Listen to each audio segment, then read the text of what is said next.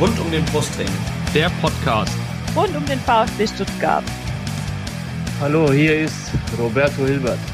Hallo, hier ist Peter Reichert. Hallo, hier ist Andi Buck. Ich wünsche euch viel Spaß beim Podcast rund um den Brustring.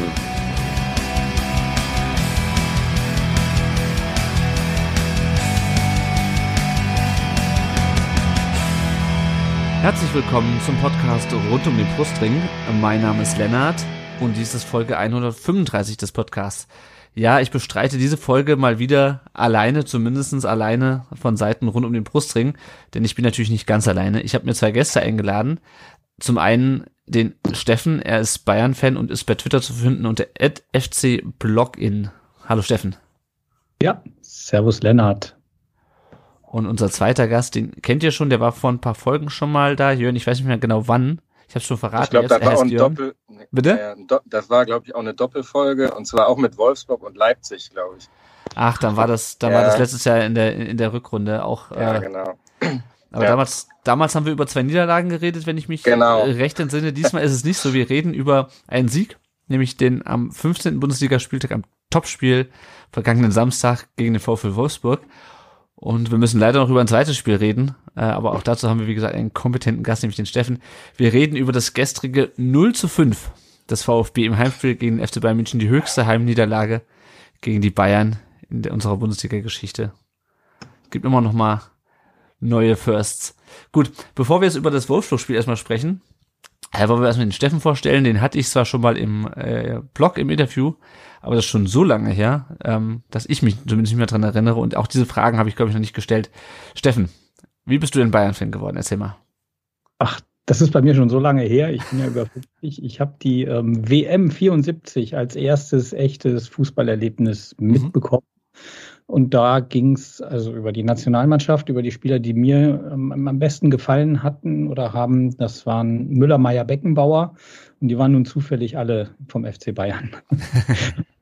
Und so war das im Grunde naheliegend. Dann hat sich das entwickelt. Aber es war halt auch ein ganz anderes Fansein als heute, wo wir täglich, minütlich, sekündlich uns bombardieren lassen können, wenn wir wollen, als das damals möglich war. Da haben wir selber nachmittags auf dem Dorfacker gekickt und einmal in der Woche ein paar Minuten Sportschau Fußball gesehen. Das war's. Ja, das ist heute ein bisschen anders. Dann nicht. Ja. Heute brauchen wir dann stattdessen drei Abos. Aber mal weg vom Fernseher, was war denn das erste Bayern-Spiel im Stadion? Ja, wie gesagt, höchste Heimniederlage. Da kann ich beitragen. Mein erstes Bayern-Spiel im Stadion war die höchste Auswärtsniederlage, das legendäre 7:1 in Düsseldorf. Da habe ich nämlich gewohnt in der Ecke. Damals. Okay. Kein guter Start unbedingt, aber es kamen ja dann auch bessere Zeiten. Was war denn das erste Bayern-Trikot, was du hattest, oder hast du überhaupt Bayern-Trikots? Ja, hat tatsächlich lange gedauert und das erste habe ich mir kurz vorm Triple geholt. Ein Javi Martinez echtes Trikot, was mir damals vom Design unglaublich gut gefallen hat, sodass ich mir das dann noch tatsächlich kurz vorm Endspiel geholt habe. Ja. Und das ist tatsächlich auch eine Designfrage gewesen und seitdem ein echtes saisonbezogenes Trikot habe ich seitdem nicht wieder gekauft, weil keins so schick und schön ist. Ja, wie findest du das aktuell? Ich habe es ja gestern auch zum ersten Mal gesehen. Ich komme ja nicht dazu, groß was anderes außer VfB zu gucken. Ja, eine der Pandemie-Auswirkungen. Man guckt nur noch die eigenen Sachen. Okay. Ja. Viel Rot halt, ne? Gut. Wenn jetzt gerade mal nicht Pandemie ist oder mal gerade die Pandemie ein bisschen weniger schlimm ist, wo ist denn ein Platz in der Allianz Arena? Überall. Also ich bin da in fast allen Ecken außer der Haupttribüne in der VIP-Lounge schon gewesen. Also in Lounge war ich noch nicht während eines Spiels, aber ansonsten mal ganz oben, mal ganz unten, mal in der einen Kurve, mal in der anderen Kurve, unterm oder sogar im Gästeblock. Also alles schon dabei gewesen. Sehr gut. Ja, nachdem wir dich jetzt ein bisschen besser kennengelernt haben, wollen wir erstmal auf das für uns erfreulichere Ergebnis blicken. Und zwar das 2:0 des VfB in Wolfsburg. Jörn, relativ kurzfristig fielen unsere beiden Außenverteidiger aus. Nämlich der eine vor dem Spiel und der andere dann während des Spiels. Sosa fiel mit Rücken aus. Rücken, Knie und was weiß ich noch alles, was es war. Koulibaly spielte dann auf Außen. Karasor stand dann wieder hinter Endo und Mangala in diesem Trichter, wie das mal genannt wurde. Vorne dann Mamouche und Förster und rechts Massimo, der ja wieder genesen war. Wie fandst du die Aufstellung? Also jetzt rückblickend, ich war halt erstmal, Koulibaly hat bis jetzt sicherlich noch keine so gute Saison gespielt. Und als Sosa dann ausgefallen ist, habe ich schon gedacht, oh, er kann den ersetzen. Aber ich fand, Koulibaly hat halt auch die Sache da insgesamt ganz gut gemacht. Und so die Aufstellung an sich hat sich ja jetzt eigentlich immer mehr so von selber aufgestellt. Man hat kaum Überraschungen eigentlich so in den letzten Spielen, weil einfach zu viele Ausfälle sind. Und das waren halt eigentlich die, wo man erwartet hat, dass sie auch spielen. Ne? Ja. Ja, einer, von dem man eigentlich erwartet hätte, dass er im Kader ist, der aber nicht dürfte, weil er nicht vollständig geimpft ist Daniel Didavi. Das sind so Sachen, die, also irgendwann treten sie dann doch zutage. Wir hatten es ja schon vermutet, dass er mit dem Impfen eher zurückhaltend ist, wollen wir es mal so nennen. Im Hotel in Wolfsburg galt halt 2G. Was macht man mit die da? Also ich meine, es kann ja nicht sein, dass wir einen Spieler haben, den wir auch nicht auf Auswärtsspiele in diverse Bundesländer mitnehmen können. Und ja, eigentlich gilt ja mittlerweile in jedem Bundesland 2G in Hotels wahrscheinlich. Ich weiß nicht, ich habe den Überblick nicht. Ja, also ich habe das jetzt auch mitgekriegt, dass das im Vorfeld auch schon bei anderen Vereinen halt kommuniziert worden ist, dass da Spieler halt nicht mitgenommen worden sind wegen den Hotels, oder es hat, glaube ich, irgendeine Mannschaft hat sogar, glaube ich, schon Wohnungen irgendwo angemietet oder so über Airbnb, damit die Spieler mit können. Und ich weiß nicht, das wird wahrscheinlich in Zukunft schwierig für die Vereine sein und die werden das wahrscheinlich auch dann nicht mehr so machen, wenn das weiter so läuft. Also kann ich mir zumindest nicht vorstellen. Ich schätze schon, dass das dann auch so ein Zeichen an die Spieler ist, wenn sie sich nicht impfen lassen, werden sie wahrscheinlich auch keine Verträge irgendwo anders bekommen. Ja. Also gehe ich von aus, dass das so in die Richtung zielt, weil welcher Verein kann sich schon erlauben, 3-4 Spieler vielleicht dann zu Hause zu lassen, weil sie halt nicht geimpft sind. Ob das dann eine richtige Entscheidung ist, okay. Ja. Klar, man hätte ihn natürlich auch irgendwo privat, die Davi kennt mit sich halt auch noch ein paar Leute in Wolfsburg, hätte man vielleicht auch privat unterbringen können, aber ja. Ja klar. Gut, sein Vertrag läuft am Ende der Saison aus. Schauen wir mal, wie lange der überhaupt noch bei uns auf der Gehaltsliste steht. Aber kommen wir mal ins Spiel. Und auch in dieses Spiel kam der VfB relativ gut rein. Wolfsburg eigentlich ein bisschen gefährlicher noch. VfB relativ kompakt. Aber der VfB, der VfL auch nur mit Distanzschüssen eigentlich. Oh. Wie fandst du denn den Spielbeginn? Fandst du es eine richtige Reaktion nach diesem doch sehr enttäuschenden Hertha-Spiel? Also ich war tatsächlich eigentlich nach den ersten 10 Minuten relativ gelassen, weil ich fand, wir standen eigentlich in der Abwehr ziemlich kompakt und wie gesagt, die hatten eigentlich nur 3-4 so Distanzschüsse. Und da war, glaube ich, wirklich nicht einer von, wo man dachte, der könnte irgendwie reingehen oder so oder wo Florian Müller hätte eingreifen müssen. Und von daher fand ich schon, ich war vorher das Spiel auch in Mainz gewesen im Stadion und da war es ja auch so ähnlich wie gegen Berlin, dass man eigentlich nach einem Tor dann das Spielen so mehr oder weniger eingestellt hat. Und ich hatte eigentlich schon so den Eindruck, dass sie deutlich konzentrierter aufgetreten sind. Ja, das Tor kam ja auch relativ früh dann schon in der 25. Minute. Vorher gab es noch die Auswechslung von Franks, der, ich weiß gar nicht mehr, was er hatte. Auf jeden Fall verdrehte sich Massimo dann auch mit dem Zweikampf mit Ottavio den Fuß und wurde dann behandelt. Das heißt, der VfB war in Unterzahl. Und dann kommt Mavropanos, Koulibaly bringt den Ball über links rein, Mamouche legt den eher unfreiwillig zurück auf Mavropanos und der es war aber nicht Koulibaly, ne? War es nicht Koulibaly? Der Koulibaly war vorher, der hat nämlich auf Mangala gespielt. Mangala bringt den Ball rein. Ja, ich hatte auch die ganze Zeit gesagt, ich habe das mir vorhin aber noch mal kurz angeguckt, weil du das ja auch in dem kurzen... Statement da geschrieben hattest und es war tatsächlich Mangala, der den Ball reinbringt. Ich dachte, weil es über links kam, okay. Gut, also Mangala bringt den Ball rein, der hat ja jetzt schon ein paar Tore eingeleitet in letzter Zeit. Mamouche schlägt ein bisschen unfreiwillig zurück und Mavropanos knallt das Ding aus 20 Metern einfach rein. Man kann es nicht anders sagen. Jetzt will ich mal den Steffen reinnehmen. Das Tor du hast ja gesagt, du hast jetzt nicht das ganze Spiel gesehen. Aber das Tor, hast du ja mit Sicherheit gesehen, ist jetzt von Mavropanos das vierte Saisontor, ist damit unser bester Torschütze bisher. Du hast mich ja im Vorgespräch gefragt, wo unsere Stürmer sind, die den VfB früher so ausgezeichnet haben und noch nicht zu den Bayern gewechselt sind. Dass ein Innenverteidiger so einen Schuss hat, ist schon krass, oder? Ja, schon, aber wie viele Stürmer Tore habt ihr denn geschossen in dieser Saison bis jetzt? Oh. Mamouche hat 2, glaube ich. Ja. Ich glaube, mehr Stürmer. Wir haben auch nicht mehr viele Stürmer, um ehrlich zu sein. Fagi hat noch 1 geschossen gegen Union. Genau, Fagi hat 1 gemacht. Das war's aber, glaube ich, dann. Ja, genau. 17 Spielen. Ja. Wahnsinn. Kalajdzic hat ja bis jetzt erst 7 Minuten gespielt oder so. Ja, genau. Ja, noch nicht mal. Ja. Genau. Auf jeden Fall frage ich mich so ein bisschen, Jörn, war das so ein bisschen so ein Brustlöser, dieses Spiel auch? Also hast du ein bisschen Angst, okay, geht's jetzt gut? Also du hast ja gesagt, du warst relativ entspannt. Ich habe mir so ein bisschen gedacht, kriegen wir jetzt gleich doch wieder einen rein, weil wir eigentlich ganz gut spielen, aber uns dann doch irgendwie durstig anstellen, so wie wir das gegen Hertha bei den beiden Gegentoren gemacht haben. Also ich war nach diesem Treffer war ich eigentlich relativ entspannt, weil ich dachte, okay, also wenn wir so ein Ding da reinknallen, wir haben gegen die Hertha auch 2-0 geführt, aber irgendwie hat mich das ein bisschen beruhigt, dieses Tor. Ich weiß nicht, ging es dir auch so oder warst du vorher schon sehr Nee, ruhig? Also ich meine, ist man ja gar nicht diese Saison, also dass man sagen kann, man ist entspannt, weil, wie gesagt, bis jetzt einfach nicht so eine Konstanz reinkommt. Und ich fand aber, die Entspannung kam eigentlich durch Wolfsburg, weil ich hatte irgendwie den Eindruck, dass die total nervös wurden und überhaupt danach, also bis Ende der ersten Halbzeit erstmal kam fast überhaupt nichts mehr. Und eigentlich war die Reaktion von Wolfsburg halt so extrem schlecht. Von daher habe ich eigentlich eher das gute Gefühl dann bekommen. Ne?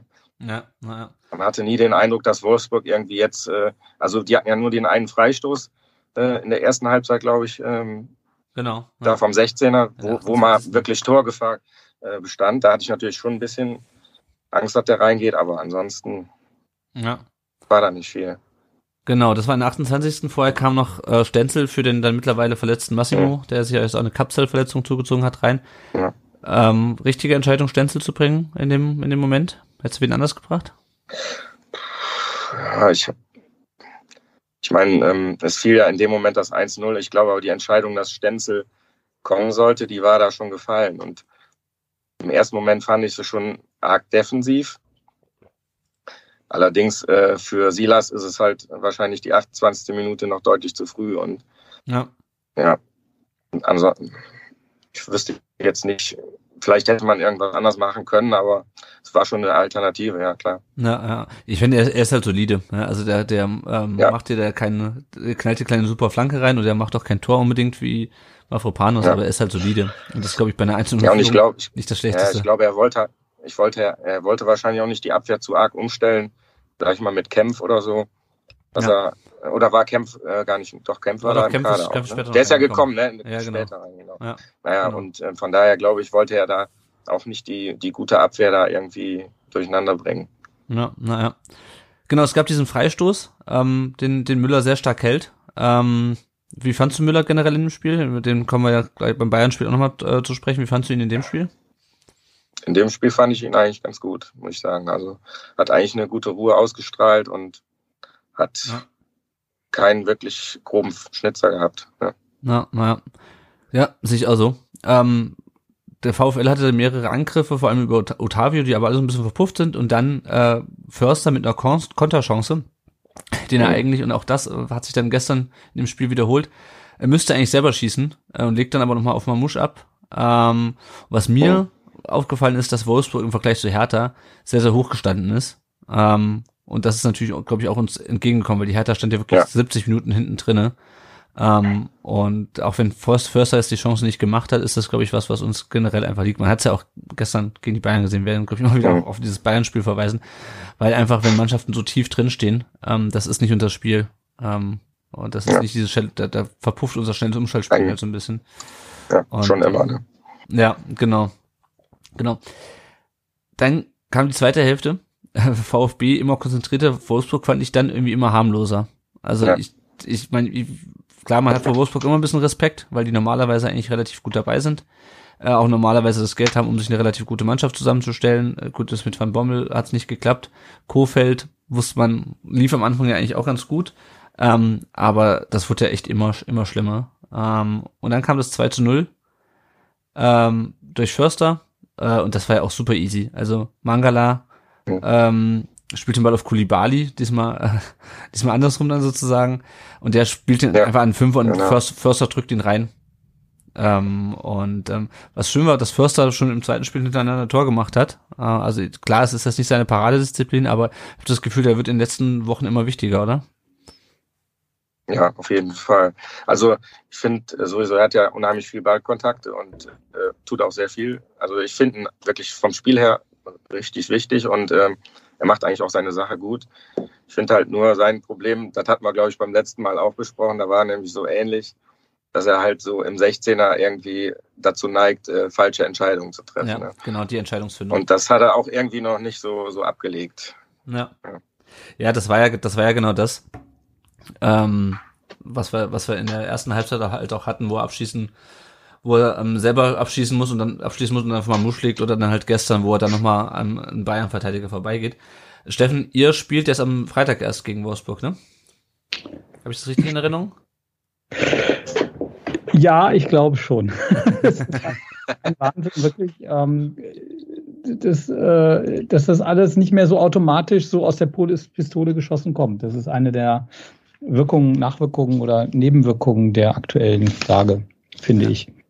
Ja, ich hatte gerade überlegt, gut, dann kannst du ja so ein bisschen anhand unseres Gesprächs schon wissen, worauf sich die Bayern einstellen müssen. Also wenn Wolfsburg so weitermacht, dann gibt das auch am Freitagabend eine ziemliche Klatsche, weil die waren echt schlecht. Also ich meine, Florian Kohfeldt hat zwar nach dem Spiel gesagt, wir hätten eigentlich nur 2 Tore und den Elfmeter, auf den wir gleich noch zu sprechen kommen, gehabt, aber das war halt, also ich hatte vorher ein Gespräch mit einem Wolfsburg-Experten, der meinte halt, wenn der VfB es 1:0 macht, dann ist das Ding durch. Und genauso war es dann im Endeffekt auch. Also finde ich echt krass, wie eine Mannschaft, die ja eigentlich auf dem Papier nicht schlecht ist, und ein Verein, der auch auf dem Papier eigentlich ziemlich potent ist, spielerisch, dann so abschmiert. Die haben sie ja gestern Abend wieder gegen Köln verloren. Schmatke doing Schmatke things. Ja. Ja. Dann kam es zum Dreifachwechsel von Wolfsburg.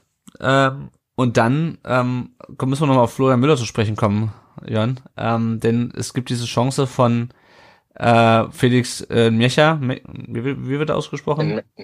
Miecha, ne? Miecha, genau.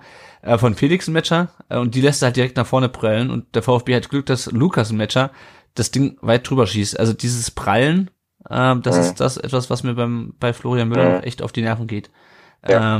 Manchmal kann man nicht anders als prallen, aber ich habe das Gefühl, er prallt ungünstig, oder? Ja, vor allen Dingen oft in die Mitte. Also er hat oft den Hang, dass der Ball in die Mitte geht und ich glaube, wir haben auch schon 3-4 Tore so kassiert. Das ist schon seine Schwäche, würde ich sagen, ja. Ja, also auf der Linie ist er echt gut. Wer hat das ja auch bei dem Freistoß gesehen, aber Strafraumbeherrschung, da kommen wir auch gleich beim Bayern-Spiel noch zu, es ist halt, ja, und dieses Klatschen lassen. Mhm. Dann kam in der 74. Minute dann Kempf für Förster rein, den hatten wir schon angesprochen. Mal wieder ein defensiver Wechsel. Normalerweise wechseln wir nicht Defensive für Offensive ein, in dem Fall hat er das mal wieder gemacht. Und dann kam die 80. Minute, Steffen, ich weiß nicht, ob du die gesehen hast, die Szene wahrscheinlich schon. Eine Freistoßflanke von Mamouche kommt rein, Arnold klärt ihn eigentlich relativ offensichtlich mit der Hand. Und der Schiedsrichter muss sich das jetzt anschauen. Also meiner Meinung nach hätte man das eigentlich direkt sehen können, oder? Ja. Eine klare Frage, klare Antwort. Genau, und dann kommt der Elfmeter und den der Gefaulte, hätte ich beinahe gesagt, tritt ihn selber an. Also Mamouche macht den. Aber ich wollte noch sagen, mit dem Handspiel, ich glaube Stegemann und VfB Stuttgart Handspiele ist ein Thema für sich. Ne? Ja. Der geneigte Hörer oder die geneigte Hörerin erinnert sich an das Spiel gegen Wien-Wiesbaden in der zweiten Liga. Genau. Genau, also auf jeden Fall, zum Glück hat er ihn am Ende gegeben. Ja. Und dann hat der Mamouche etwas gemacht, was man im Fachjargon Panenka nennt. Und wenn du sagst, Steffen, dass dein erstes Spiel 1974 war, dann kannst du vielleicht den jüngeren Leuten nochmal erklären, was es mit Panenka auf sich hat, wenn du es weißt. Ja.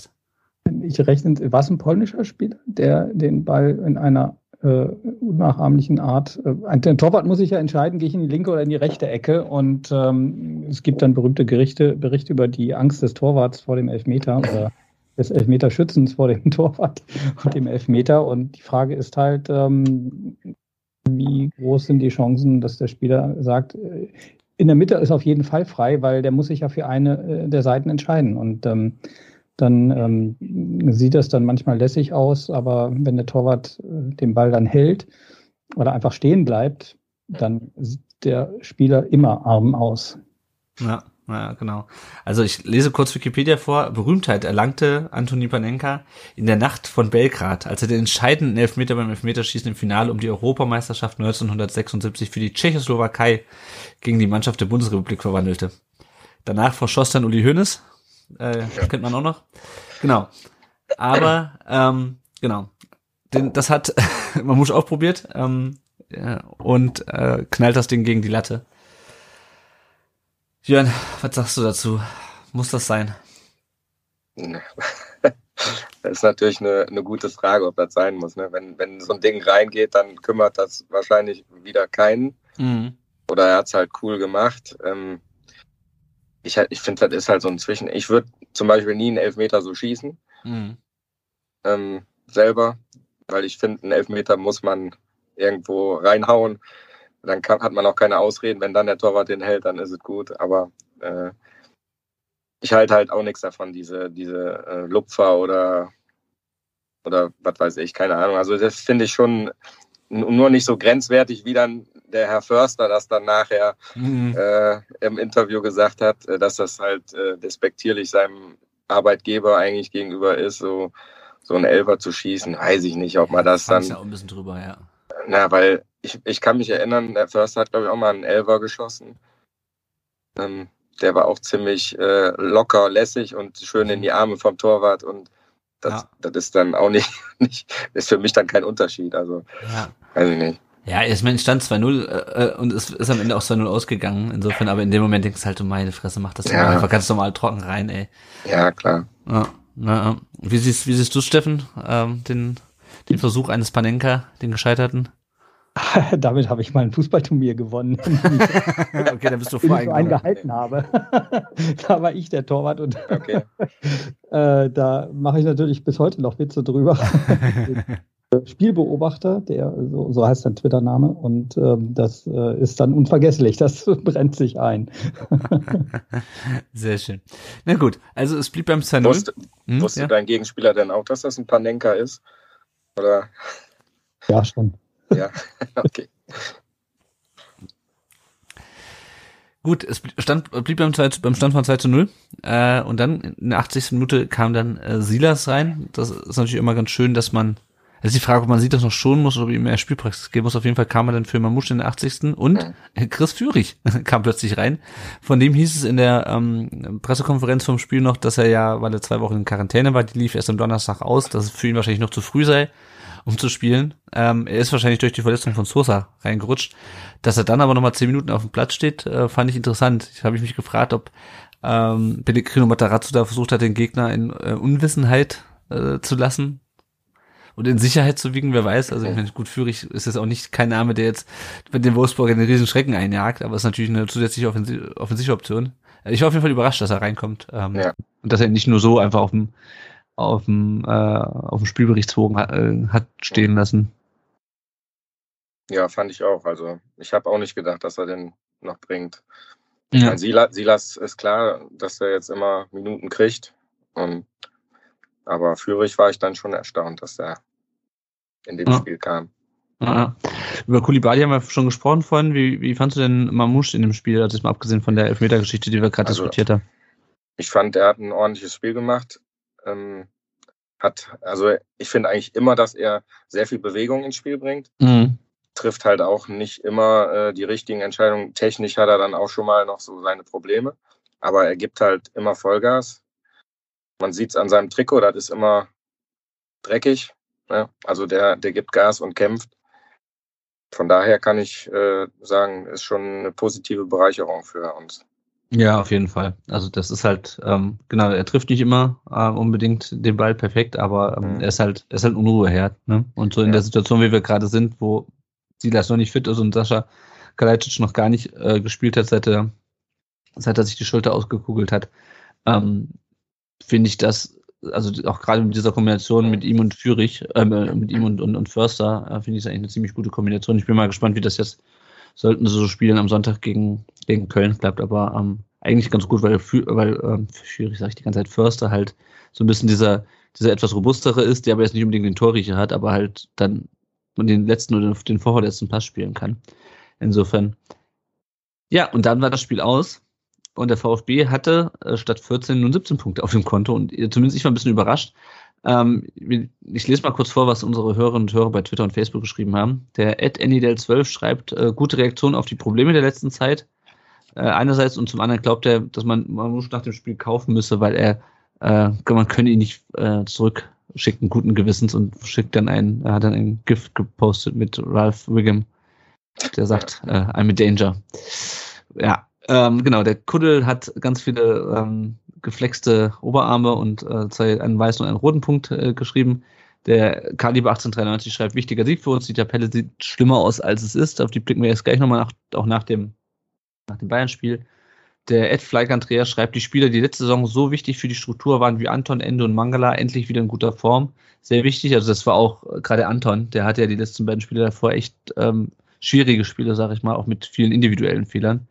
Den fand ich jetzt echt wieder stabil und auch unsere Doppelsechs. Und der Admiral Iblis schreibt, kommt Kohfeldt, kommt VfB.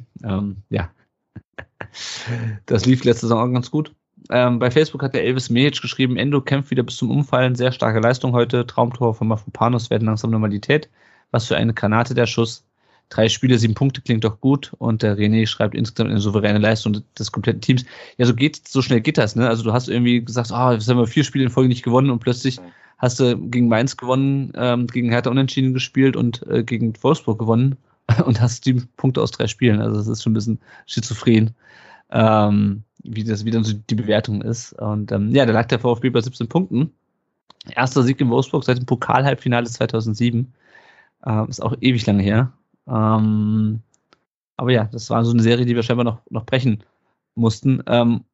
Und die Frage ist ja, warum haben wir nicht gegen Hertha so gespielt? Weil die Hertha sich einfach hinten reingestellt hat. Ne? Also eigentlich, das ist für mich die einzige Erklärung, der VfB braucht halt den Platz vorne, oder? Ja, ich meine, was halt das Dumme eigentlich daran ist, wenn man dann in Führung geht, dass man dann eigentlich so eine Mannschaft, die das spielerisch eigentlich gar nicht lösen wollte, wieder so ins Spiel bringt. Ah. Und dann auch noch 2-0 führt, ist dann schon... noch trauriger eigentlich. Also da war ich schon über die Art und Weise schon sehr enttäuscht. Also. Na.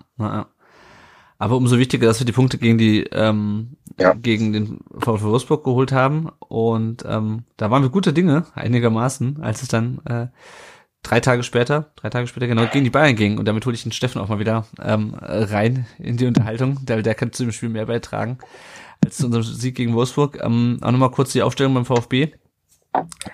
Sosa fiel weiterhin aus, Massimo dann halt als Folge der Verletzung, die er sich im Wolfsburg-Spiel zugezogen hat. Kempf rückte dann in die Dreierkette und Ito dafür auf der linken Außenbahn, Koulibaly rechts. Jörn, was hältst du davon? Also da war ich nicht so ganz mit konform. Gerade Ito hätte ich schon in seiner Position, wie er die letzten Spiele gespielt hat, lieber gesehen. Hat sich im Spiel, finde ich, auch gezeigt. War ich auch sehr überrascht, dass er das probiert. Weil er halt hinten viel stabiler gespielt hat, wie Kempf das halt auch vorher gemacht hat. Ja. Ob das jetzt letztendlich für das Spiel entscheidend war, weiß ich gar nicht. Aber ich fand halt auch Koulibaly rechts deutlich wieder uneffektiver, wie er auf der linken Seite gespielt hat. Und ja, sonst Alles andere ist halt Bayern München, halt ein anderes Level. Ich habe vorher zu meinen Arbeitskollegen, ich habe ja dann einige Bayern-Fans, die mich natürlich dann heute auch ziemlich genervt haben. Wir hatten aber 5 Minuten vor dem Anpfiff hatten wir geschrieben mit einem Kollegen und da habe ich gesagt, unsere Aufstellung ist gar nicht so entscheidend, bei euch fehlt Upamecano. Da habe ich immer gesagt, das wäre unsere Chance gewesen. Aber okay. Er hat ihn nicht aufgestellt. Und das einzige Positive war eigentlich, dass Sané nicht gespielt hat, erstmal. Ja. Fand ich für uns. Ja, ja, wobei ich auch ja. Er halt auch ein bisschen geschont werden soll. Der hat ja mittlerweile extrem starke Spurts, nicht nur nach vorne, sondern auch nach hinten und in der Belastungssteuerung. Wir haben ja englische Woche, ist es schon ganz sinnvoll, am Ende des Jahres da solche Pausen einlegen zu lassen. Dann definitiv. Als Spitzenmann zu bringen, das lohnt sich ja auch. Ja. Ja, aber ich fand halt, er hat bis jetzt eine gute Saison gespielt und da war ich ganz froh, dass er halt nicht dabei ist, aber wir haben ja diese Konkurrenz zwischen Sané und Gnabry und Coman und die geht, Nagelsmann ist in der Lage, die super gut zu handeln und die geht auf. Also die ziehen alle dran, er ist in der Lage, alle Spieler besser zu machen. Und bei Sané ist jetzt der Knoten geplatzt und bei Gnabry waren zwischendurch ein paar schwächere Spiele dazwischen oder gar nicht mal unbedingt schwächere, aber wo nicht viel gelang. Und dann kannst du das problemlos ausbügeln, in Anführungszeichen. Und das war so ein Fall. Insofern habe ich das jetzt nicht als Beruhigung oder Beunruhigung aus meiner Sicht dann gesehen, dass Sané auf der Bank sitzen muss, sondern das ergänzt sich so gut, dass das nahtlos funktioniert. Für mich war eher die offene Frage, funktioniert das, wenn Rocker sein Startelfdebüt gibt und wir in der wie stabil und sicher sind wir im Mittelfeld, weil wir ja durch das hohe Stehen auch darauf angewiesen sind, dass wir in der Lage sind, Konter gut abzufangen. Und das hat sich dann ja im Nachhinein als ganz ordentlich funktionierend herausgestellt, aber auch nur aufgrund der, vielleicht auch für euch nicht zufriedenstellenden Chancenauswertung der Stuttgarter. Ja, genau. Da würde ich auch gleich noch drauf kommen. Ich würde erstmal auf den VfB selber kommen, weil du hast ja gegen die Bayern 2 Optionen. Entweder du stellst dich hinten rein und versuchst irgendwie dir ein 0:0 über die Zeit zu erzittern oder du spielst halt mit. Und beides kann gehörig in die Hose gehen. Jörn, wie fandst du denn den Ansatz vom VfB oder wie fandst du es denn, dass der VfB auch in diesem Spiel seinen Ansatz wie sonst auch verfolgt, versuchen das spielerisch zu lösen und nicht irgendwie sich nur hinten reinzustellen wie so ein Fünftligist? Also ich kann mich jetzt gar nicht dran erinnern an ein VfB-Spiel gegen Bayern, wo wir das letzte Mal gemacht haben, dass wir uns nur hinten reingestellt haben. Dementsprechend haben wir halt schon öfters auch so Klatschen bekommen, wie jetzt das 0:5. Letzte Saison war es ja ähnlich, da haben wir sogar gegen 10 Bayern hoch verloren. Aber ich finde eigentlich den Ansatz vom Prinzip her gut. Du musst halt dann auch Leute dabei haben, die es vorne ein bisschen cleverer anstellen. Und ich glaube, ein paar Chancen hatten wir schon. Ja. Und ich habe uns eigentlich trotz dem 0:2 dann bis zur 60. Minute eigentlich auf relativ eben, also die Bayern waren natürlich spielerisch schon besser, aber wir haben gut mitgespielt, 60 Minuten lang. Also das ist ein Spiel, wo es auch locker und leicht 2:0 für die Heimmannschaft stehen kann, wenn eben die Schüsse, die da aufs Tor kommen, wirklich die Spieler den Ball perfekt treffen oder auch sie nicht der Mut verlässt, wenn sie denken, Manuel Neuer steht da auch noch und einfach da mehr Spielglück in dem Moment haben. Denn durchgekommen und auf relativ aussichtsreichen Positionen schießen konnten sie ja durchaus das ein oder andere Mal. Und das sind ja die Spiele, wo wir dann plötzlich hinten liegen, obwohl wir gar nicht so schlecht spielen, aber vorne einfach nichts hinkriegen und dann der Gegner 1 oder 2:0 führt, obwohl wir in Anführungszeichen drückend überlegend sind. Und ich fand es schon ganz beeindruckend, wie Stuttgart es am Anfang geschafft hat, die Bayern unter Druck zu setzen. Es ist immer klar, dass keine Mannschaft das ein komplettes Spiel durchhält. Aber die Frage ist eben, ob in dieser Zeit sie es schaffen, den Ball in unser Tor zu kriegen. Ja, und da war es ja auch so, dass Manuel Neuer zum Beispiel, fand ich, relativ viele Fehlpässe, also viele mangelhafte Spieleröffnungen hatte im Spiel am Anfang. Und das sind so Chancen, wo es dann, also da entscheidet sich das Spiel noch nicht, aber wo es dann schon, du dieses ein oder sogar das zweite Tor machen kannst, um am Ende nicht als ja total untergegangener 15. dazustehen, sondern mit jemandem als einem Team, das sich super respektabel geschlagen hat. Und das sind dann vom Ergebnis her sieht es natürlich katastrophal aus, aber ich fand durchaus 60. Minute oder auch gerade wie Stuttgart aus der Pause rausgekommen ist, schon recht eindrucksvoll. Also nur dann habe ich mich dann eben gefragt, da waren jetzt wirklich zum Teil gut rausgespielte Sachen dazwischen, aber wo ist der Finisher? Ja. Wer schießt jetzt diese tödliche nicht den tödlichen Pass, sondern den tödlichen Schuss ins Tor rein. Ja. Das war also mal, enttäuschend. Alleine wenn man die Situation von Förster da sieht, ich habe mir die dann nochmal angeguckt, wie geil der eigentlich den 16er öffnet. Ja. Ne? Ja. Und dann das schießt er nicht. Und dann will er noch 3 Schritte machen, obwohl er weiß wahrscheinlich selber, dass das Blödsinn ist. Und den hält der Neuer wahrscheinlich, weil das Tor ist eigentlich so leer, den kann er fast noch nicht mal mehr vorbeischießen. Ja. Und das sind halt, oder auch Mavropanos, wo er da, warum spielt er den Ball nicht weiter? Da ist nur noch ein Gegenspieler vorne. Ne? Super Konterchance. Dann versucht er da irgendwie selber nochmal den Komar, glaube ich, zu umdribbeln. Ja, genau. Und also ich frage mich halt, ob es dann halt wirklich an uns liegt oder daran, dass halt einfach Bayern bessere Abwehrspieler hat als oder besser verteidigt als Wolfsburg, oder ob wir denken, dass sie besser verteidigen und deswegen Förster Beispiel versucht, in eine noch bessere Schussposition zu kommen, irrigerweise, anstatt das Ding einfach mal drauf zu kloppen. Also ich weiß nicht, ob... Also, er hat jetzt auch nicht den festesten Schuss, vielleicht hätte Neuer den so oder so gehalten, aber ich meine, ganz ehrlich, probierst du aus der Position, bessere Situation kriegst du da nicht mehr. Also in dem Moment, wo er direkt vorm Tor steht, muss er abziehen. Und das ist halt echt ärgerlich. Also ich glaube schon, dass es da in der Situation öfters auch an uns lag, weil die Bayern dann auch nicht so geordnet wirkten. Also die haben schon bis zur 60. Minute, ich meine, von Stuttgart kam ja danach nicht mehr viel, aber bis dahin hat man schon gemerkt, dass man mit guten Spielanlagen die Bayern auch auseinandernehmen kann. Also dass sie dann auch da hinten nicht so gut stehen. Ne? Ja, du hast am Anfang gesagt, du bist froh darüber, dass Upamecano, oder warst traurig, dass Upamecano nicht spielt. Ja. Der ist, glaube ich, in der Phase, wie auch Boateng öfters war oder früher vor 10, 11 Jahren war oder 9 Jahren, wo halt zwischendurch Spiele drin sind, wo du denkst, was macht der da, ist was für ein Bock, aber 2 Jahre später war er Weltmeister. Also ich traue ihm schon zu, dass er da so eine Entwicklung nimmt. Und was wir eben haben, ist eine sehr... immer wieder durcheinandergewürfelte Abwehr, wo einfach nicht ein jahrelanges blindes Verständnis, wie wir am Ende zwischen Alaba und Boateng hatten, da ist. Und insofern ist das, also ich meine, wir sind trotzdem Erster, müssen die sich immer noch erst einspielen, und bis sie so ein blindes Verständnis haben, das dauert einfach. Also Hernandez war länger verletzt, kommt jetzt richtig gut in die Saison rein. Süle war lange verletzt, ist jetzt wieder richtig gut drin. Upamecano ist neu.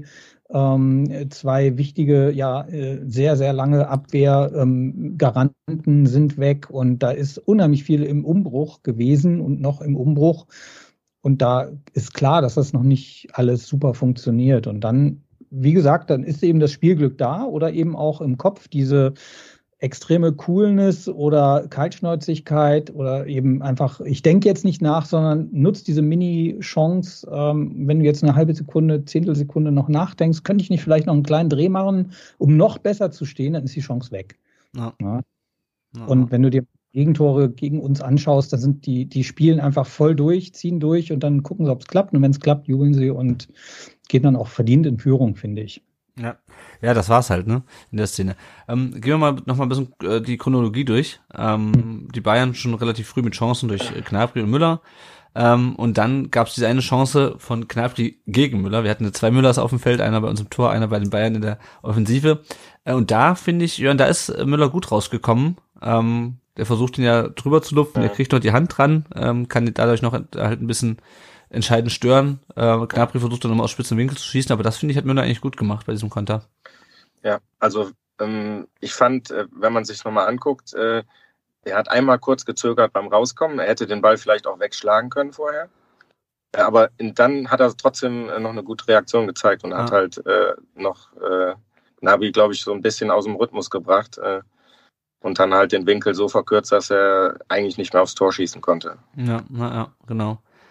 VfB dann immer mal wieder mit so Nadelstichen, aber wir haben es ja schon besprochen, also ein bisschen, die waren immer schlecht ausgespielt. Mamouche beispielsweise auch kann das wesentlich besser machen nach Vorlage von Koulibaly. Ich muss sagen, mir hat Koulibaly eigentlich auf rechts ganz gut gefallen. Ich hatte vor allem das Problem, dass Davis häufiger mal Probleme mit ihm hatte. Ich hätte allerdings Davis lieber gegen Silas gesehen. Davis war ja auch derjenige, der sich im letzten Spiel die rote Karte eingefangen hat. Ich hatte so ein bisschen das Gefühl, dass der so ein bisschen die Schwachstelle bei den Bayern hinten drin war. Siehst du es auch so, Steffen, oder? Ich finde, spielt diese Saison wieder deutlich besser als letzte Saison, wo er auch aus einer Verletzung kam. Und klar, er ist nicht der geborene Abwehrspieler und macht sehr viel über seine Geschwindigkeit. Aber die macht halt auch eine ganze Menge aus. Wenn jemand versucht zu überspielen, der kann ihm kaum davonlaufen. Und insofern, ja, er sah zwischendurch, ich glaube, letztes oder vorletztes Spiel in ein, zwei Szenen auch mal sehr schlecht aus, wo er einfach völlig falsch stand oder überhaupt nicht richtig reagierte, wo man merkte, okay, er ist jetzt nicht so der geborene Abwehrspieler, sondern nach vorne unheimlich dynamisch und ideenreich, aber ihn deswegen als Schwachstelle zu bezeichnen, fände ich nicht passend. Also so eine richtige, echte Schwachstelle vom Spieler her haben wir, glaube ich, gar nicht. Wenn, dann ist die Tagesform oder das Zusammenspiel klappt wegen der vielen Umstellungen oder wenn es ein schrecklicher Acker ist, was vielleicht ein Thema sein sollte. Hier, wobei ich das finde, da muss man mit leben können, sofern es nicht verletzungsgefährdend ist. Wir mussten ja auf dem gleichen Acker spielen. Also. Ja, eben. Deswegen ist das, wenn, dann spielen ja beide Mannschaften auf dem Acker. Und auch für eure Spieler ist das, glaube ich, nicht gut. Nee, und auch nicht für unser Spiel. Genau. Nee, also mir ist es manchmal aufgefallen, dass irgendwie ich das Gefühl hatte, Koulibaly hatte doch kein ganz so schlechtes Spiel auf rechts gemacht. Er ist halt furchtbar ineffektiv, wenn er auf rechts ist. Also ganz anders als es gegen Wolfsburg. Der versucht halt viel und rennt halt viel. Koulibaly rennt eigentlich immer viel, aber es kommt halt nichts bei rum. Mavropanos hat es auch nochmal offensiv probiert, den hatten wir schon gesprochen. Mamouche wollte unbedingt einen Elfmeter gegen Süle haben. Das war auch ein bisschen albern, musste Süle auch selber lachen. Also ich fand es zwar nicht, was mir zwischendurch so aufgefallen ist, Süle hatte so eine Szene, wo er wirklich mit so einer Körpertäuschung einfach den VfB-Angreifer hat stehen lassen und dann das Spiel eröffnet hat, dass mir dann wieder, wird einem dazwischendurch wieder so bewusst auch, was die Spieler auch einzeln einfach für eine Qualität haben. Ja, also da sind so manche Sachen, das ist halt eine Körpertäuschung und dann bist du halt vorbei. Das kriegen wir halt nicht hin. Genau, Koulibaly hatte noch eine Chance nach einer Flanke von Ito und ich fand, Ito hat eigentlich auf links als Wingback, ist natürlich echt nicht seine Position. Ich finde aber, er hat es dafür eigentlich ganz gut gemacht. Hat ein paar Bälle vorne reingebracht. Er hat ja jetzt auch schon sein erstes Tor geschossen vor 2 Wochen vor 3 Wochen gegen Mainz, genau. Und ich finde, er hat es eigentlich auf der Position, die er absolut nicht sein ist, echt ganz gut gemacht. Ich meine, dafür, dass uns beide Wingbacks fehlen, lief das eigentlich ganz okay. Ja, und dann kam das 1:0 der Bayern durch Gnabry. Es wird immer darauf hingewiesen, dass Anton da in der Mitte gestolpert ist, und im Zweikampf damit, oder nicht mehr im Zweikampf, er stand einfach neben Lewandowski. Ich weiß aber gar nicht, ob das wirklich so spielentscheidend dafür war, dass Gnabry ja wirklich so viel Platz links hatte. Jörn, doch. Wie siehst du es? Also ich sehe das auch. Ja, in der Tat. Fang du an. Also in der Tat ist es so, wir haben drei Abwehrspieler und drei, die auf euch zulaufen, am Rand noch welche, und Lewandowski zieht nach rechts und von hinten kommt eben euer Stuttgarter Spieler und rennt ihm in die Hacken und stolpert dabei selber. Und derjenige, der sich da auf Gnabry konzentrieren wollte, hatte plötzlich 2 Mann vor sich und musste eben in die Mitte gehen und dadurch wurde links der Platz frei und dann war das perfekt geschossen. Also das war etwas, was auch den FC Bayern im Moment auszeichnet. Ein unglaublich schnelles, gezieltes, präzises Spiel nach vorne, wenn sich Räume ergeben, die auch gar nicht mal so groß sein müssen. Und hier wurden sie nochmal super groß dadurch, dass der Waldemar da hinfiel über die Stolpert. Also ich wäre entsetzt gewesen, wenn das ein Foul gewesen wäre, weil er rennt ihm ja in die Haken. Ja. Aber man hat natürlich so ein bisschen das Gefühl, dass die Bayern halt nur mal das Tempo anziehen brauchen. und den Platz, wie du gerade sagst, den bisschen Platz, den sie haben, nutzen und schon steht es 1-0. Also da, ich meine, die hatten auch vorher schon Chancen, aber es ist irgendwie so ein bisschen unvermeidlich. Ich glaube, ich habe danach getwittert, ja, Wasser ist nass. Also wir spielen immer ganz gut und dann zack, steht es doch 1-0. Andererseits hatte ich auch so die ersten 20, 25 Minuten das so ein bisschen das Gefühl, alle gehen, einer läuft. Das war dann Gnabry. Mhm. Weil die sich von der Uhrzeit, von der Temperatur, von Dienstagabend, kurz vor Weihnachten und so weiter, alle so ein bisschen gestresst und genervt wirkten. Das ist jetzt nur noch eine subjektive Beobachtung, dass so keiner so richtig viel Bock drauf hatte. Und das Tempo dann kam ja in der Tat zwischendurch mal rein, aber das hat lange gedauert, bis das passiert ist. Ja. Ja, ja. Ich finde halt an dieser Szene, das sind, ich meine, das war jetzt erstmal, war es Bayern München. Und ich finde aber, dass wir diese Gegentore die Saison schon etliche kassiert haben. Einfach in der Rückwärtsbewegung im Konter. Unheimlich schlecht. Man sieht eigentlich, ich habe das am Fernsehen schon gesagt, jetzt fällt ein Tor. Da waren die noch 25 Meter vom Tor weg, weil einfach von den Bayern haben sich, glaube ich, 5 oder 6 Mann bewegt. Die sind mit einem Affenzahn da auf uns zugelaufen. Ja. Und 2 von uns sind sowas von überlaufen worden, weil die da nur rumgetrabt sind. Und die 2, 3, die noch da hätten eingreifen können, waren einfach zu wenig. Und eigentlich konnten die sich aussuchen, ob jetzt der Gnabry schießt oder ob der noch einen Schlenker macht und noch einen freien Mann im Strafraum sich anspielt. Also ja. Das ist es halt. Also diese Rückwärtsbewegung, das sehe ich auch so. Das ist das große, also nicht das große Problem, aber ein großes Problem diese Saison, dass wir, Thema Restverteidigung, wenn der Gegner dann kontert, dann sind wir vielleicht zahlenmäßig da hinten, in dem Fall waren wir es dann nicht mehr wegen Anton Stolperer, aber wir sind halt im Kopf nicht da. Wir sind unsortiert hinten. Ja, dann bist du vielleicht 5 gegen 3. Und dann geht's vielleicht gut, weil die 3 nicht unbedingt die individuelle Qualität haben, aber häufiger als nicht, ist es dann halt so, dass der Ball dann halt trotzdem drin ist, weil hinten die Zuordnung fehlt. Und gegen die Bayern, das sehen wir dann später noch, da ist das halt tödlich. Ja? Ich wüsste jetzt, glaube ich, gar kein Tor von denen gestern, die nicht eigentlich ähnlich gefallen sind. Also ich wüsste jetzt so aus dem... Das 5-0, das haben wir uns selber... Ja gut, das 5-0. Aber alle anderen Tore sind eigentlich fast identisch gefallen. Ja, genau. Und das darf eigentlich nicht passieren. Ne? Ja. Genau, dann noch die Chance von Förster, die wir schon angesprochen hatten in der 47. Minute. Und dann kommt der VfB, was ich überraschend fand, kommt sehr engagiert aus der Pause. Also richtig gut, da hat man sich auch nicht irgendwie ins Bockschorn jagen lassen, wie man so schön sagt. Und das finde ich gut, weil das ist... Wir haben den VfB in der Saison auch gegen Mannschaften wie die Bayern schon anders gesehen. Ja, also ich habe auch schon VfB gesehen, der dann aus der Pause kommt und sagt, bitte, bitte, bitte nicht, schießt nicht noch ein Tor.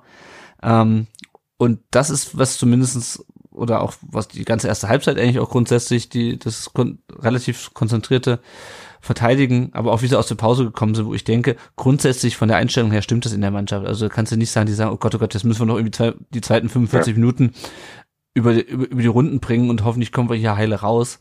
Also das ist ein Positives, was ich aus diesem Spiel mitnehme.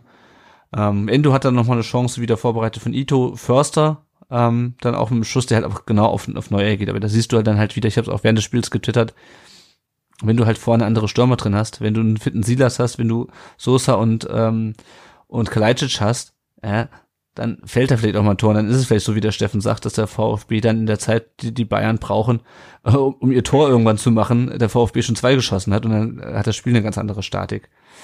Aber so mit den beiden, mit Förster und Mamouche, das sind halt, die machen halt nicht jeden rein, sondern halt bei Förster halt jeden 3. oder 4. oder bei Mamouche.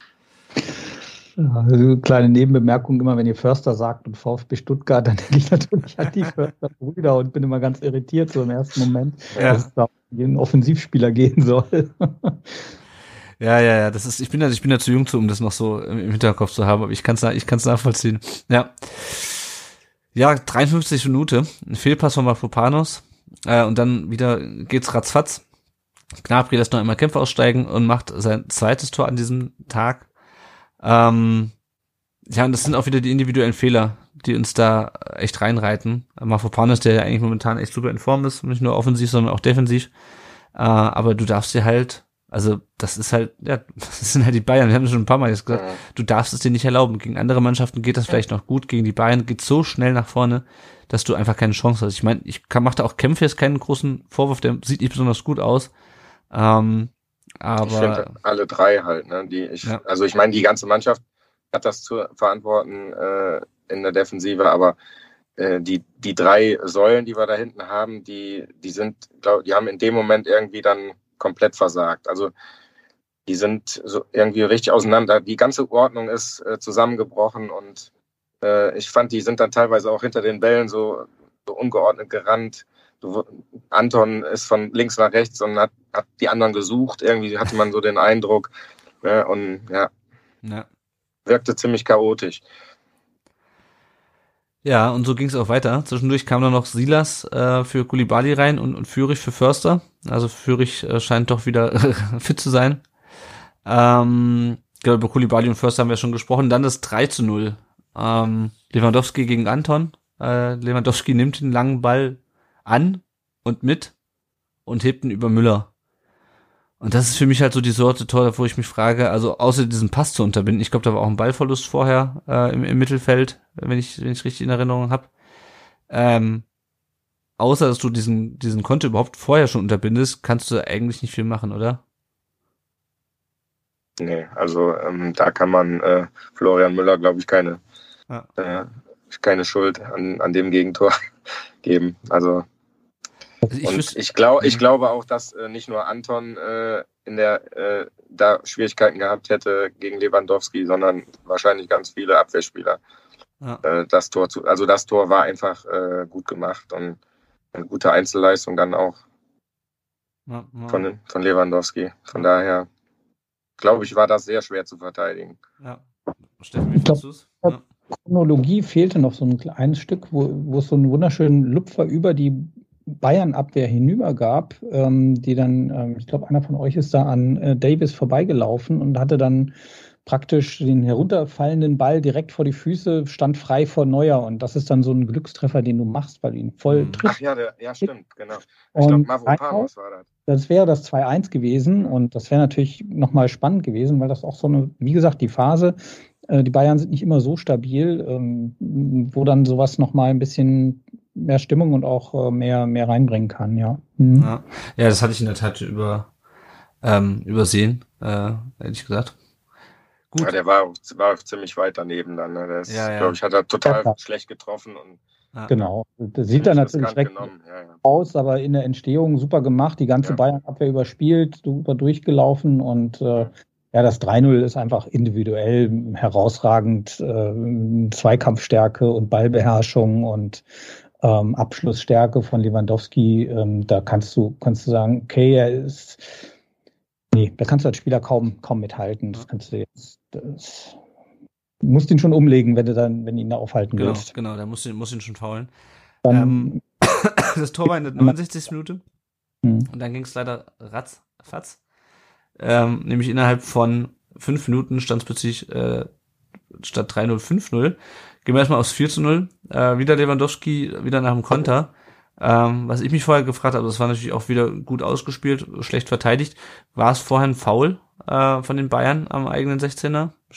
Der Steffen schüttelt schon den Kopf. Jörn, wie siehst du es? Ganz wunderbar. Im ersten Moment habe ich es schon so gesehen, muss ich ganz ehrlich sagen. Aber ich habe dann auch in der Zeitlupe gesehen, er spielt halt den Ball und trifft ihn zwar danach auch, aber er hat den Ball gespielt und von daher. Ja. Ich fand den Schiedsrichter schon in manchen, also der hat überhaupt keinen Einfluss aufs Spiel gehabt, aber ich fand, er hat schon ein paar Fouls ein bisschen merkwürdig gepfiffen. Gerade, tut mir leid, aber Lewandowski finde ich, der fällt teilweise ja schon bei der kleinsten Berührung und der kriegt jeden Freistoß. Das hatte ich dann auch bei Instagram beim VfB auf der Seite geschrieben. Dann haben direkt 2 Bayern-Fans darauf reagiert. Und nur dann, 2? da ging aber die Post ab dann in der Gruppe. Aber letztendlich hat er keine spielentscheidenden Dinge gepfiffen, die jetzt irgendwie uns hätten irgendwas gerettet oder so. Also, oder uns irgendwie verpfiffen. Also kann man nicht sagen. Und ich fand auch, direkt, wo ich die erste Zeitlupe gesehen habe, haben wir auch hier auf der Couch gesagt, das ist ein Tor, ganz klar. Mhm. Da wird nichts geprüft. Ja. Ich möchte noch kurz auf das 5-0 kommen und dann möchte ich darüber diskutieren, warum der VfB so auseinanderfällt innerhalb von 5 Minuten. Das 5-0, es kam eine Flanke von ich weiß nicht mehr wem genau, und Müller springt hoch, kommt dran und patscht das Ding halt genau vor Gnabrys Füße. Ja.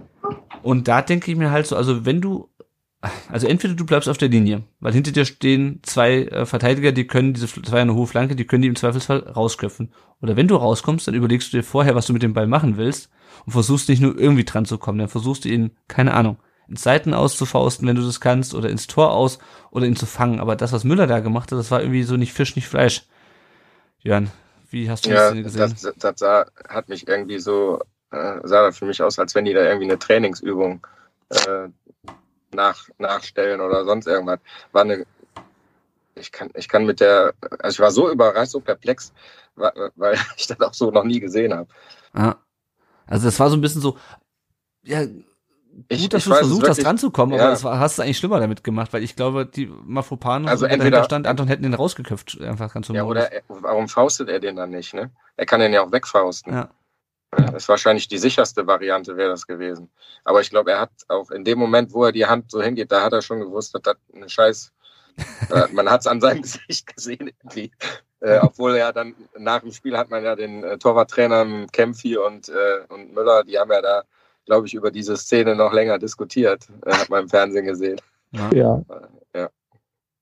Ja, also davor ist mir nur aufgefallen, auf der rechten Seite war Müller komplett frei. Also es gab 3 Verteidiger hinten und wir sind mit 5lern auf euch zugelaufen. An einem war Sané schon vorbei und dann war wieder diese Überzahl, diese Riesenräume, die Abwehr da gelassen hat und dann eiskalt ausgenutzt. Und der Pass kam übrigens von Gnabry rechts zu Müller. Ja, doch, ja, genau. Und dann hat Müller auf Müller und Müller auf Gnabry. Ah, ja, genau. Ja. Also ich weiß nicht, hat Müller da einen Assistpunkt bekommen? Welcher Müller? Das ist eine gute Frage jetzt. Müssen wir mal nachgucken. Ja, also auf jeden Fall. Und ich glaube, unser Müller, also Florian Müller, ich glaube, er hat einfach teilweise ein Timing-Problem. Also bei der ersten Chance von Gnabry in der ersten Halbzeit hat er es ja gut gemacht, aber der hat einfach so ein Problem mit der Entscheidungsfindung. Ja? Der weiß nicht, komme ich jetzt raus, komme ich nicht raus, soll ich es lieber machen oder soll ich es wirklich machen oder lasse ich es lieber sein? Ja. Und genau in diesem Moment kommt diese Flanke halt und der denkt sich, ja gut, ich probiere mal, ob ich drankomme. Oh, ich komme dran, ach scheiße. Und das ist was, daran muss er echt arbeiten. Weil auf der Linie, haben wir ja schon drüber gesprochen, wie er den Freistoß da rauskratzt gegen Wolfsburg, super. Auch in dem Spiel fand ich ihn auf der Linie gut, aber halt im Fünfer und beim 1 gegen 1 bei hohen Bällen ist es echt schwierig. Also war jetzt auch nicht spielentscheidend, aber ja. Ja, ich glaube, ich meine, vielleicht hat es auch insgesamt bei ihm, er hat jetzt auch ein paar Spiele nicht spielen können und so die Abwehr hat sich ja auch in den letzten Wochen zwar auch halt immer mal verändert, so das Ganze, und vielleicht ist diese ganze Unsicherheit in der Rückwärtsbewegung halt auch, dass es bei ihm auch niederschlägt. Ja. Also okay, ja. Also wenn ich mir die Szene nochmal genau angucke, dann nimmt er den Ball ein bisschen in Rücklage und kommt so gerade eben oben ran, und macht dann eben eine flache Hand, vielleicht weil er dachte, gleich nehme ich noch die andere, und dann funktionierte das nicht. Und dann ist natürlich auch Pech, dass Gnabry genau da steht, wo er dann hinfällt, aber klar, also Fausten oder Lupfen übers Tor wäre natürlich besser gewesen und es ist ihm halt nicht gelungen. Also da wird er sicherlich draus lernen, aber wir nehmen das Tor gerne mit. Ja, ihr habt euch am Anfang gefragt, sollten wir dann nun eigentlich hinten drin gestanden haben? Jetzt sind 5 Tore gefallen und Levi war trotzdem unzufrieden, weil es keine Nachspielzeit gab, weil er gerne noch selber sein drittes Tor gemacht hätte. Der war also am Ende unglücklich, aber das Busparken hätte das, ich meine, glaubt ihr, dass das funktioniert hätte? Weil nee. Also man hat's ja gesehen gegen Berlin oder auch gegen Mainz, hat man schon sehr schlecht gespielt, wenn man sich hinten reingestellt hat. Und ich war auch selber gegen Bochum im Stadion. Da hat man in der ersten Halbzeit auch sehr, sehr defensiv gespielt gegen einen Aufsteiger, der da auch noch zu der Zeit noch nicht so viele Punkte hatte. eigentlich auch nicht so viel selbst. Und da hat Stuttgart in der Abwehr dann auch Fehler gemacht, die hätten die Bayern so dermaßen ausgenutzt. Also ich glaube, ein hinten reinstellen macht null Sinn. Vor allem, du lässt ihn ja dann auch noch mehr Platz. Ja.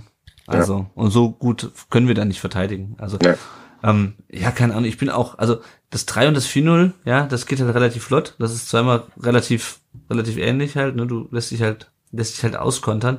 Und das 5-0, klar, ich meine, die Bayern hatten auch noch einen Pfostentreffer von Lewandowski. Aber, also, es passiert halt, du machst halt hinten auf, ja. Das zum einen, und zum anderen sind halt die Bayern dann auch in der Lage, auf der 70. Minute noch 3-4 Tore zu schießen. Also wir kommen gleich auch nochmal, wie das, auf die Bewertung dieses Spiels, oder dieses Ergebnisses vor allem. Aber es ist ärgerlich, es erinnert so ein bisschen an das 0-4 letzte Saison, wo wir in Überzahl dann völlig auseinandergefallen sind und auch wirklich innerhalb von ein paar Minuten. Ich finde aber, es ist was anderes, wenn du in der ersten Halbzeit so auseinanderfällst, als wenn du in der paar 70. Noch 2-3 Dinger reingedrückt bekommst von den Bayern. Also ich fand das in der letzten Saison fand ich schlimmer, um ehrlich zu sein, von der ganzen Statik, weil da kannst du eigentlich das Spiel wegschmeißen zur Halbzeit. Ja. Also ich fand's ist nicht so schlimm. Frage hier kam noch für Mangala. Genau, Pfostentreffer von Lewandowski in der 83. und TBD noch für Mamouche, das waren die Wechsel, aber das Spiel war ja im Grunde durch. Es gab relativ viele Meinungen zu dem Spiel auf unseren Social-Media-Kanälen. Der Elvis schreibt, unser Torwart macht mir langsam Sorgen. Der Francesco Vitale schreibt, gegen die Bauern zu verlieren tut weh, hoch zu verlieren noch mehr weh. Der Tobias schreibt, ein Bild sagt mehr als 1000 Worte, das bezieht sich auf den Post von VfB, den ich ja geteilt hatte. Hätten wir ein paar mehr Dinos da, sieht der Stürmer der Bayern aber alt aus. Der Georg Gunne schreibt, peinliche Vorstellung. Und das ist ein bisschen was ich nicht verstehe. Also ich finde, es ist nicht peinlich, als VfB Stuttgart im Jahr 2021 gegen die Bayern im Jahr 2021 zu verlieren. Weil man kann natürlich immer sagen, ja, die sind so viel besser. Und es ist aber einfach so. Und wir haben eine mittelmäßige Hinrunde jetzt. Wir haben zum Glück 17 Punkte. Und wir haben die 17 Punkte geholt halt gegen Fürth, also die Siege zumindestens gegen Fürth, die ja nun wirklich jenseits von Gut und Böse sind, gegen Wolfsburg, die nicht gut drauf waren, was wir ausgenutzt haben, gegen Hoffenheim, die in dem Spiel nicht gut drauf waren, was wir ausgenutzt haben, gegen Mainz, die eigentlich relativ gut drauf sind, das war vielleicht sogar unser bestes Spiel, aber es ist auch nicht so, als ob wir irgendjemanden diese Saison mal an die Wand gespielt hätten, also wir machen jetzt keine überragende Hinrunde, ja, und die Bayern sind einfach, also ich habe irgendwie geschrieben hier, Südgipfel ist echt vorbei, also der Südgipfel, den hat es zuletzt vor 20 Jahren gegeben, vielleicht. Aber lass es 2007 noch gewesen sein, als es noch für uns um die Meisterschaft ging, aber das ist schon lange, lange kein Spiel auf Augenhöhe mehr und ich habe nochmal geguckt, die Bayern haben 7-0 gegen Bochum dieses Jahr gewonnen, haben Leipzig 4 eingeschenkt, Leverkusen 5, Union 5 und natürlich brauchen wir es jetzt nicht mit anderen Mannschaften zu vergleichen, aber das ist jetzt nicht, es ist ärgerlich, aber ich finde es nicht peinlich, so 0-5, weil es ist einfach nicht mehr der Südgipfel. Ich weiß nicht, wie ihr das seht. Also wir haben ja mit 80, nein, nicht mit 80, das wäre jetzt unfair, aber 90-95% nicht der Paradetruppe Barcelona gerade 3-0 geschlagen. Also da ist jetzt in dem Vergleich auch jetzt Stuttgart nicht wirklich untergegangen. Also das, wie gesagt, da waren 1, 2, 3 Tore für euch drin mit guten Abschlusspräzision und Ball-Supertreffen und so. Und peinlich ist, finde ich, das falsche Wort. Also ärgerlich würde ich schon sagen, weil 5 Tore auf Platz 15 zu kassieren, ist dann halt eine Hausnummer im Kampf um den Klassenerhalt und da ist sowas dann wichtig.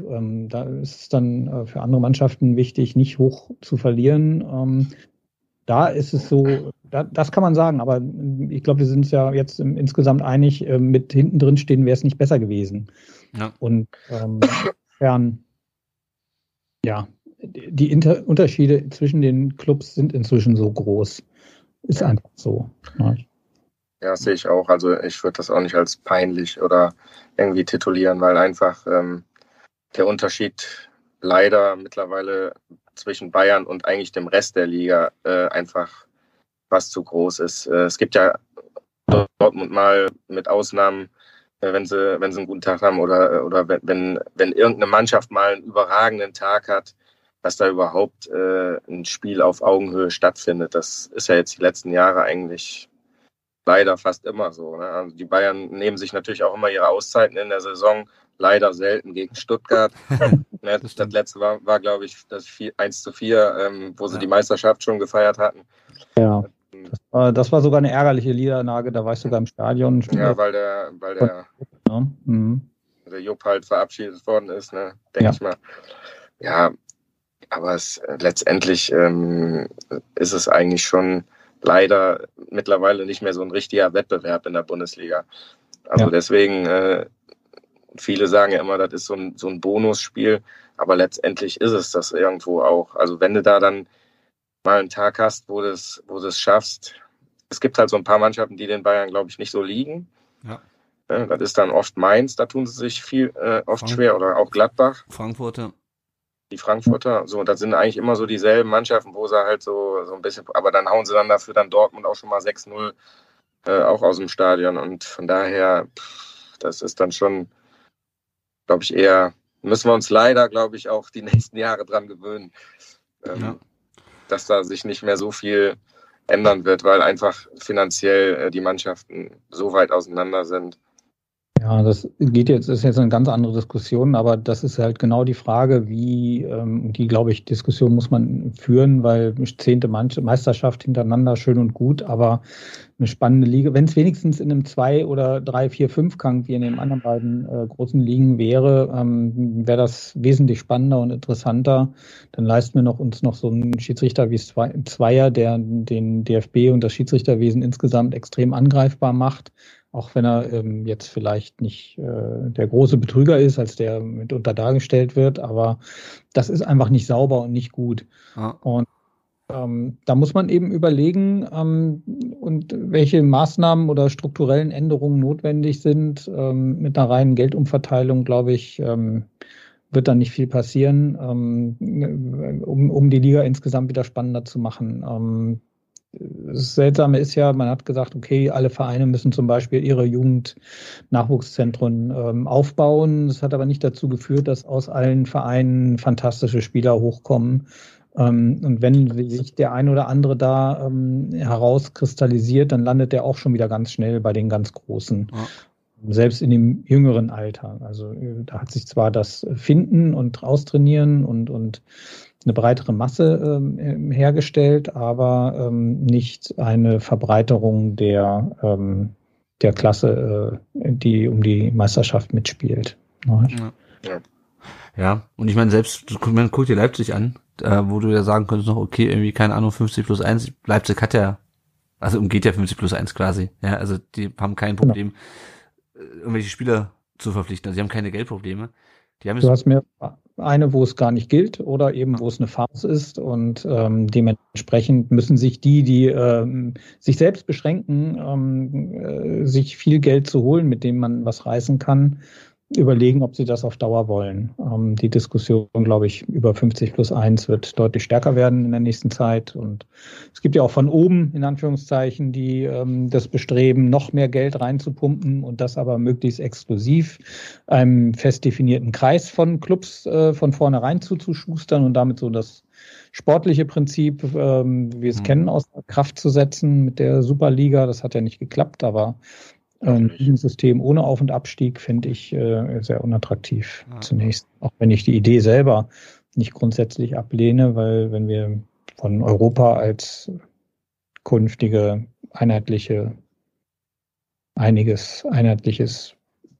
Land in Anführungszeichen sprechen, dann würde so eine europaweite Liga auch sinnvoll sein oder ein logischer Teil des Ganzen sein. Aber das ist alles noch weit weg. Aber da ist unheimlich viel in Bewegung. Insofern ist halt die Frage, also ich glaube nicht, dass es jetzt so bleiben wird auf Dauer, sondern sich da eher eine ganze Menge ändern wird. Es kommt eine neue Generation an Geldgebern, eine neue Generation an Chefs in Clubs. Bei euch tut sich ja auch gerade eine ganze Menge, glaube ich. Geldgeber seid ihr eher nicht. Immer. Aber uns tut sich immer was, aber frisches, also wir brauchen aber Geld. Nicht finanziell, ne? Nee. Nee. Ja. Große Diskussion. Ich gucke mal kurz auf die Kommentare bei Twitter. Also der Ray Bucanero schreibt, dass ihn der Rasen schockiert hat und wie sich die Mannschaft innerhalb von 5 Minuten hat abwatschen lassen. Der Sebastian schreibt, komplett egales Spiel. Der Kaliber 1893 schreibt, shit happens. Also auf Twitter ist man ein bisschen entspannter unterwegs, aber auch der Ed Mazzemaiti schreibt, peinlich, Bayern hin oder her, ich habe die Schnauze voll davon, dass, aber es waren doch die Bayern, alles entschuldigen soll.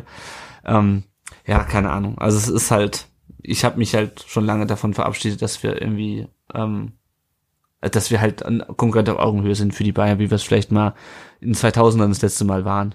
Und selbst da schon eigentlich nicht mehr. Also wie wir es vielleicht, ich habe nochmal, Jürgen Klinsmann hatte jetzt anlässlich des Spiels gestern nochmal seinen Fallrückzieher von 87 gepostet und selbst damals war der, irgendwann in den 80ern wurden die Bayern ja schon Rekordmeister, als sie dann Nürnberg überholt haben, aber da war das noch was anderes, ja, da hat der VfB die Bayern 1989 nochmal 3-0 besiegt oder 92 sind wir Meister geworden und die Bayern waren irgendwie 10. oder sowas, aber da waren da konnte man die Vereine noch irgendwie vergleichen, klar, der eine war ein bisschen erfolgreicher und hatte ein bisschen mehr Geld und so, aber mittlerweile ist das halt, also wenn es eine Liga über unserer Liga geben würde, dann würden die Bayern drin spielen. Ja, also normalerweise ist das nicht mehr die gleiche Liga, in der der VfB und die Bayern spielen. Das liegt nur daran, dass sie halt im gleichen, dass Stuttgart und München im gleichen Land liegen.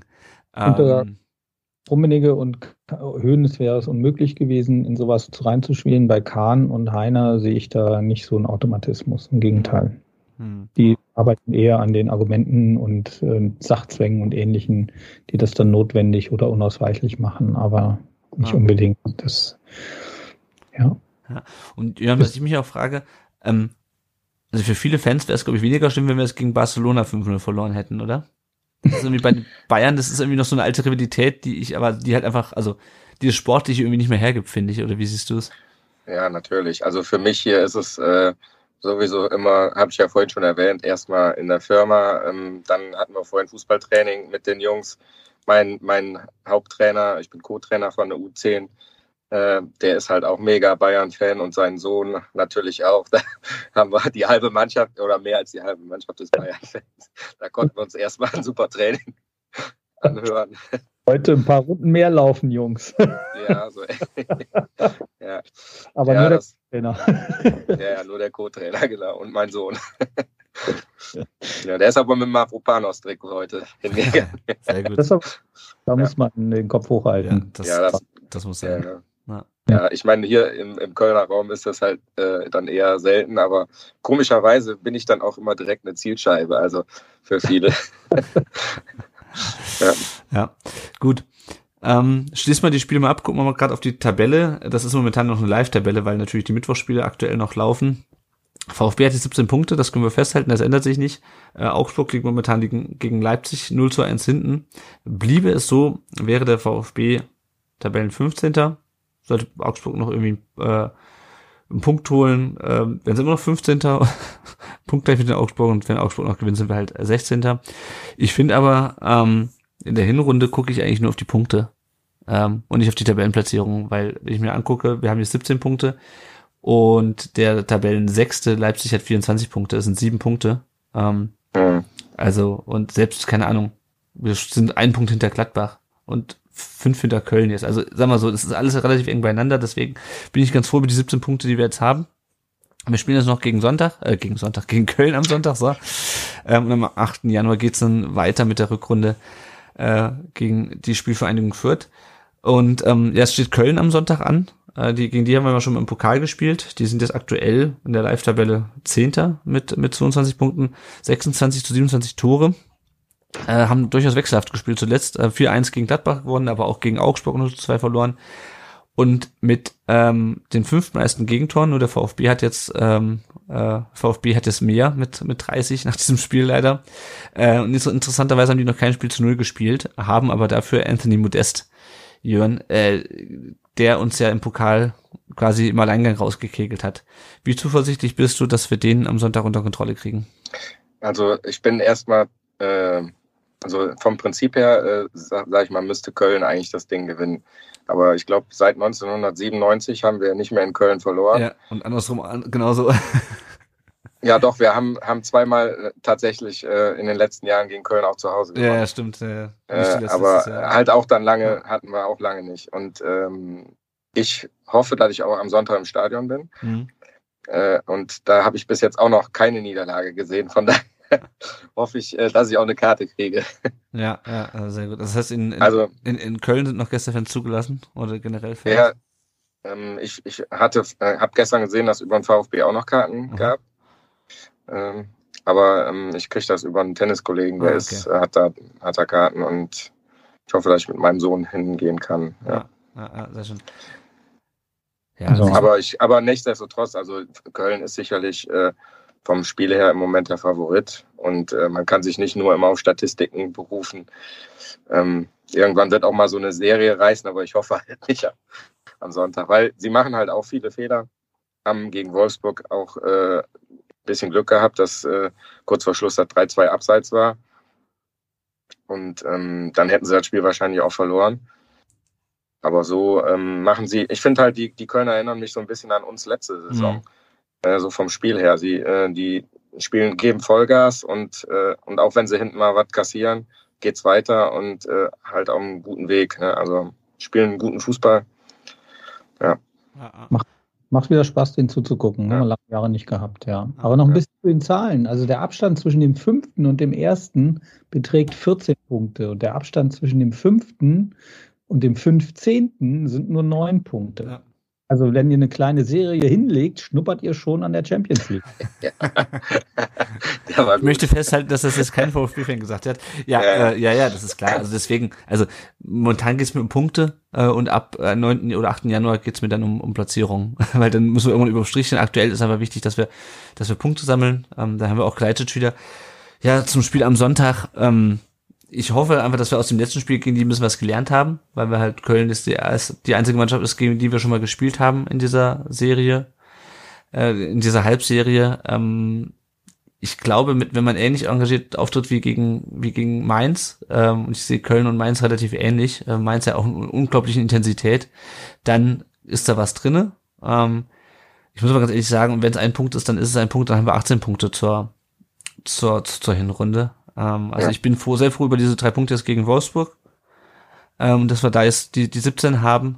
Klar ist, wir müssen in der Rückrunde nochmal irgendwie eine Serie starten, wir können uns nicht so von Unentschieden zu Unentschieden hangeln, wie wir das jetzt in der Hinrunde teilweise gemacht haben. Da müssen halt einmal 1-2 Siege in Folge kommen, ansonsten wird es schwierig. Aber ich hoffe, dass wir dann auch wieder das Personal dafür haben. Und das Bayern-Spiel ist mir jetzt Punkte mehr. Also ich würde es auch nicht als Bonusspiel bezeichnen, aber ich habe da auch nicht mit Punkten gerechnet. Noch ein Punkt gegen Köln wäre, glaube ich, schön. Mit 18 Punkten kann man in die Winterpause, wenn man es so nennen kann, gehen, ohne jetzt komplett die Krise zu kriegen. Seht ihr denn Chancen, ein Spiel zu holen oder Notwendigkeit? Soweit ich weiß, wird keiner geholt. Dann haben wir kein Geld mehr. Ja. Keiner geholt und eher abgegeben. Ja. Also wir haben kein Geld, wir haben den Fagi jetzt im Sommer geholt, das ist eigentlich schon ein Vorgriff auf nächste Saison. Jetzt, wo die Geisterspiele wieder kommen, das reitet ein VfB mit einem 60.000-Leute-Stadion natürlich komplett rein. Kommen wir auch gleich noch drauf. Mittlerweile gibt es ja Soli-Tickets sozusagen.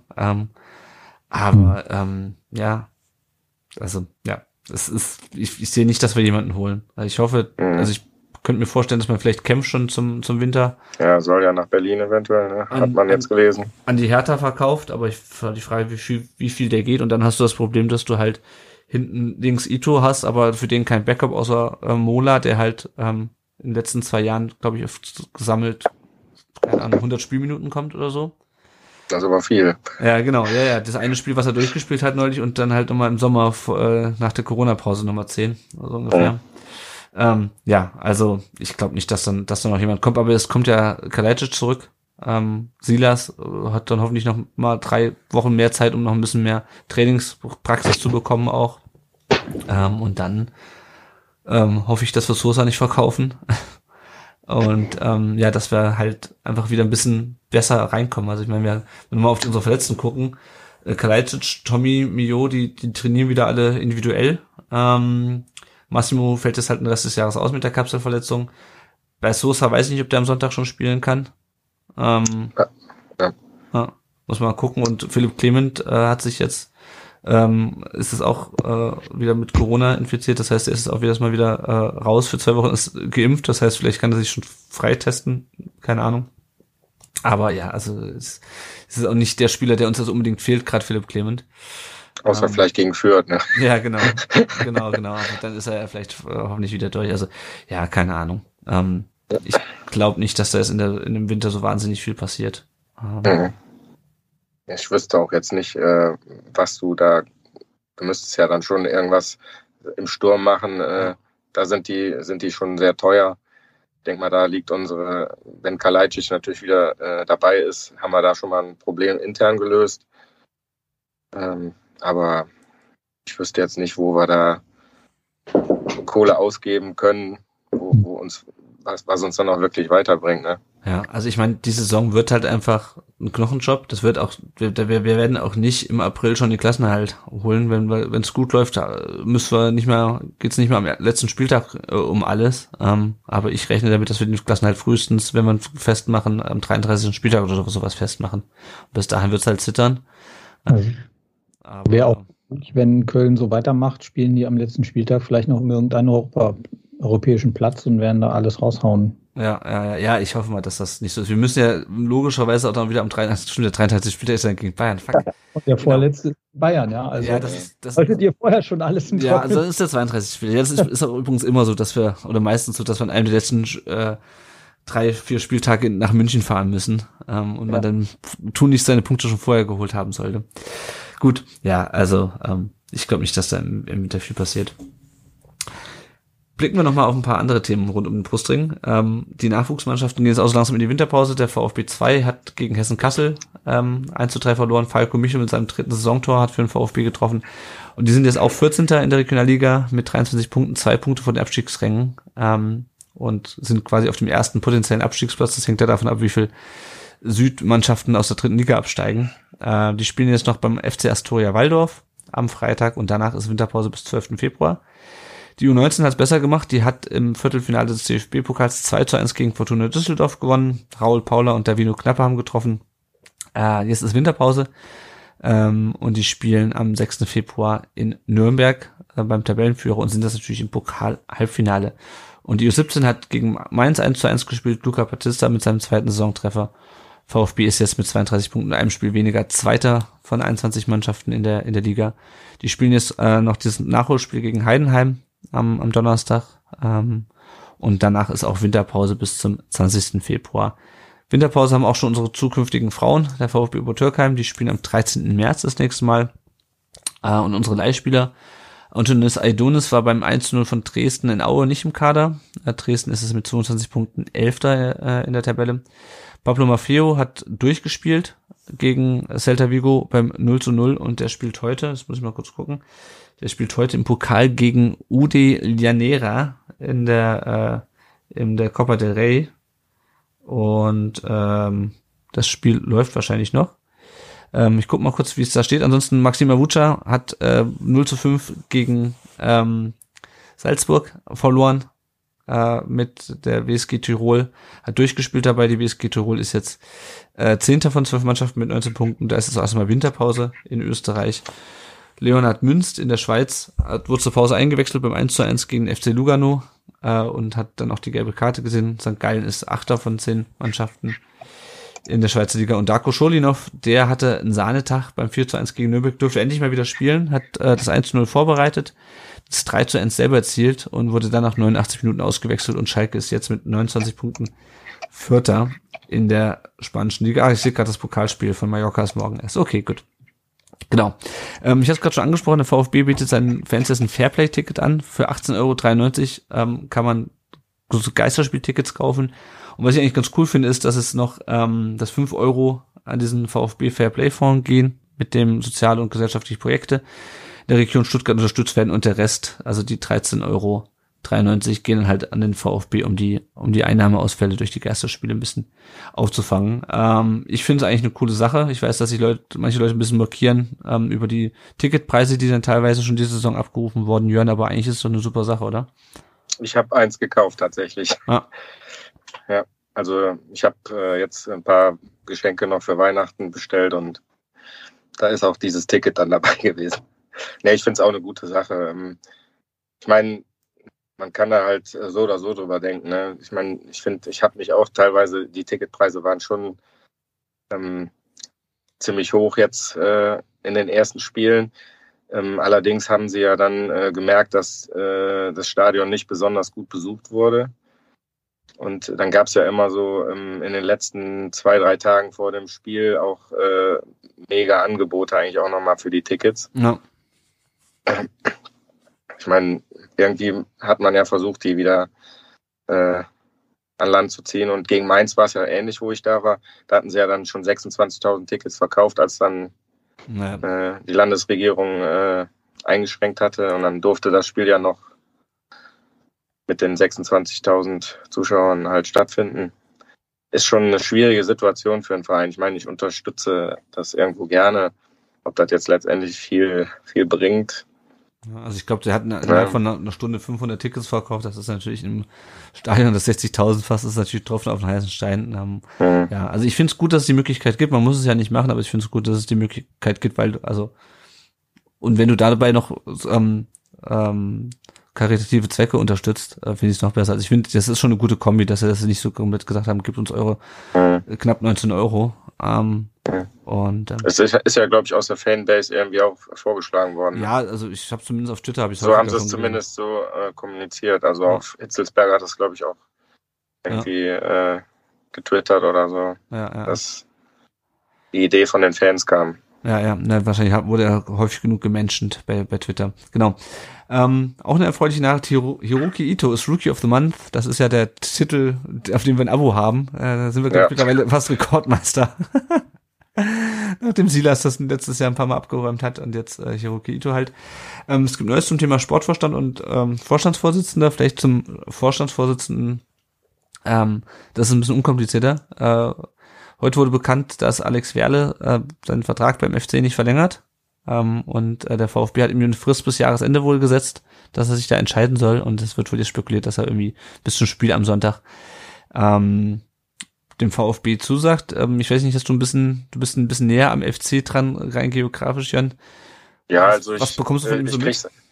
Also ich krieg's halt über einen Freund, der auch Dauerkarte hat und ist wohl so, dass er schon letzte Saison war es wohl auch schon so, dass er bei jedem VfB-Spiel im Stadion beim FC halt mit dem Handy mehr aufs Handy guckt, wie der VfB spielt, als wie der FC spielt. Also ich glaube schon, dass er einen ziemlichen Hang zum VfB hat. Letztendlich kenne ich ihn so menschlich zu wenig, um über seine Person da so wahnsinnig viel sagen zu können. Keine Ahnung, ich durchblick das bei Köln auch nicht so richtig in der Vereinspolitik, das ist ähnlich verworren wie bei uns. Da kommt ja bei vielen, auch so gerade Bloggern und Podcastern nicht so gut weg, wie ich das mitbekommen habe, aber das sind halt so Sachen von außen, in so die Vereinspolitik bei einem anderen Verein reinzugucken, ist, finde ich, extrem schwierig und das einzuschätzen. Ja, Thema Sportvorstand, noch ganz kurz, Sven Müslintat war am Sonntag nach dem Wolfsburg-Spiel dann bei SK90 und hat auf jeden Fall gesagt, er erfüllt seinen Vertrag, was für mich heißt, er erfüllt ihn aber auch nicht mehr, also es hört sich für mich nicht so an, als hätte er momentan Bock, den zu verlängern, und scheinbar ist noch keine Entscheidung getroffen worden, wer Sportvorstand werden soll und scheinbar auch noch nicht mal, ob es intern oder extern besetzt werden soll. Das hieß es heute wiederum in dem Artikel zum Werle, dass nachdem sich der VfB festgelegt hat, dass es nicht extern besetzt oder dass es erstmal nicht besetzt werden soll, dass er oder nicht extern, ich weiß es ehrlich gesagt gar nicht, dass er dann auch keine Vorbehalte mehr dem gegenüber hatte. Also ich bin mal gespannt. Man konnte ja auch lesen, dass der VfB einen Headhunter eingesetzt hat für die ganze Geschichte. Jetzt steht man halt am Ende ohne, hat man halt Leute wie den Sauer gefunden, Jochen Sauer von den Bayern, NLZ-Leiter, wartet jetzt doch erstmal, was der Werle will. Also der ganze Prozess ist schwierig, mindestens. Mindestens. Aber woher kommt persönliche Bindung zum VfB vom Wörle. Ich höre aber wirklich nur einen sehr fernen Außenblick, habe keinen guten Eindruck von ihm und hätte da kein gutes Gefühl, aber das ist wirklich sehr, sehr subjektiv und nicht so. Der war 2003 bis 2013 Vorstandsassistent von Erwin Staudt.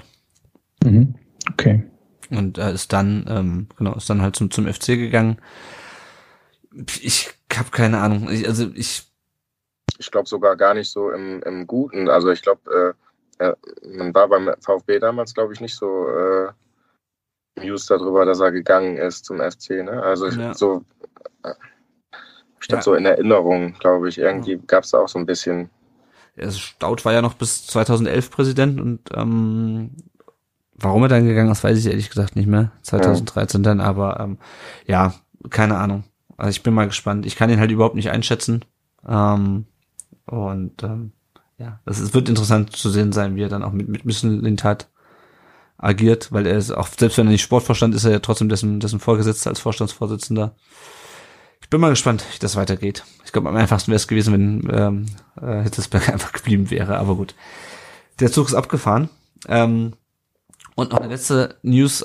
Oma Mamouche, was ich auch nicht auf dem Schirm hatte, wird wahrscheinlich im Januar beim African Cup of Nations für Ägypten spielen. Schön für ihn, schlecht für uns, denn damit fällt er, man kennt das mit Nationalspielern vom afrikanischen Kontinent, damit fällt er wahrscheinlich den ganzen Januar aus. Aber dafür haben wir ja Sascha wieder. Mal schauen. So, jetzt sind wir fast am Ende angelangt unserer Podcast-Folge. Ein kurzer Blick auf unser Tippspiel nach dem 16. Spieltag. Da führt gut, das ist natürlich auch noch live, weil die Spiele noch nicht alle abgeschlossen sind. Augsburg ist übrigens ausgeglichen gegen Leipzig. Oh. Der Klano führt mit 194 Punkten vor Brüssel 2016 und Mona 71. Und wenn ihr diese Podcast-Folge hört, dann wisst ihr auch, wie das Spiel zwischen Augsburg und Leipzig ausgegangen ist. Genau, ihr könnt uns unterstützen, wenn ihr wollt. Entweder finanziell über Patreon mit einem kleinen monatlichen Betrag oder über PayPal. Oder ihr unterstützt uns, indem ihr uns eine Rezension auf Apple Podcasts da lasst. Die lesen wir auch gern vor. Und wenn ihr uns dann noch mit ein paar Sternen bewertet, möglichst 5, dann freuen wir uns auch. Ansonsten erklärt den Leuten gerne, was Podcast ist, wie man den runterladen kann. Und wo sie uns sonst finden, nämlich bei Facebook, Twitter, bei Spotify, bei YouTube und sonst überall, wo es Podcasts gibt. Dann sind wir jetzt am Ende angelangt, unserer etwas längeren, weil 2 Spiele umfassenden Folge. Erstmal danke ich euch beiden, dass ihr mit mir über diese beiden Spiele gesprochen habt. Erstmal vielen Dank an dich, Steffen. Bei Twitter zu finden unter @fcblogin. Danke sehr. Jo, herzlichen Dank. War mir ein Vergnügen. Ist ganz ungewohnt, aber es macht sehr viel Spaß. Sehr schön, das freut mich. Mir hat es auch viel Spaß gemacht. Und auch mir hat es auch mit dem Jörn sehr viel Spaß gemacht. Wieder eine Doppelfolge, Jörn. Wieder viel zu besprechen. Bin ich hier anscheinend Spezialist drin. Danke, dass du wieder dabei warst. Und wir hören uns nach dem Köln-Spiel nochmal vor Weihnachten und dann werden wir, weil es keine VfB-Spiele gibt, eine kleine Winterpause machen. Danach hören wir uns dann im neuen Jahr nach dem Fürth-Spiel wieder, aber jetzt ist ja noch das Köln-Spiel. Genau, deswegen sage ich an dieser Stelle Tschüss, danke fürs Zuhören und bis nächste Woche. Auf bald. Ciao. Prost.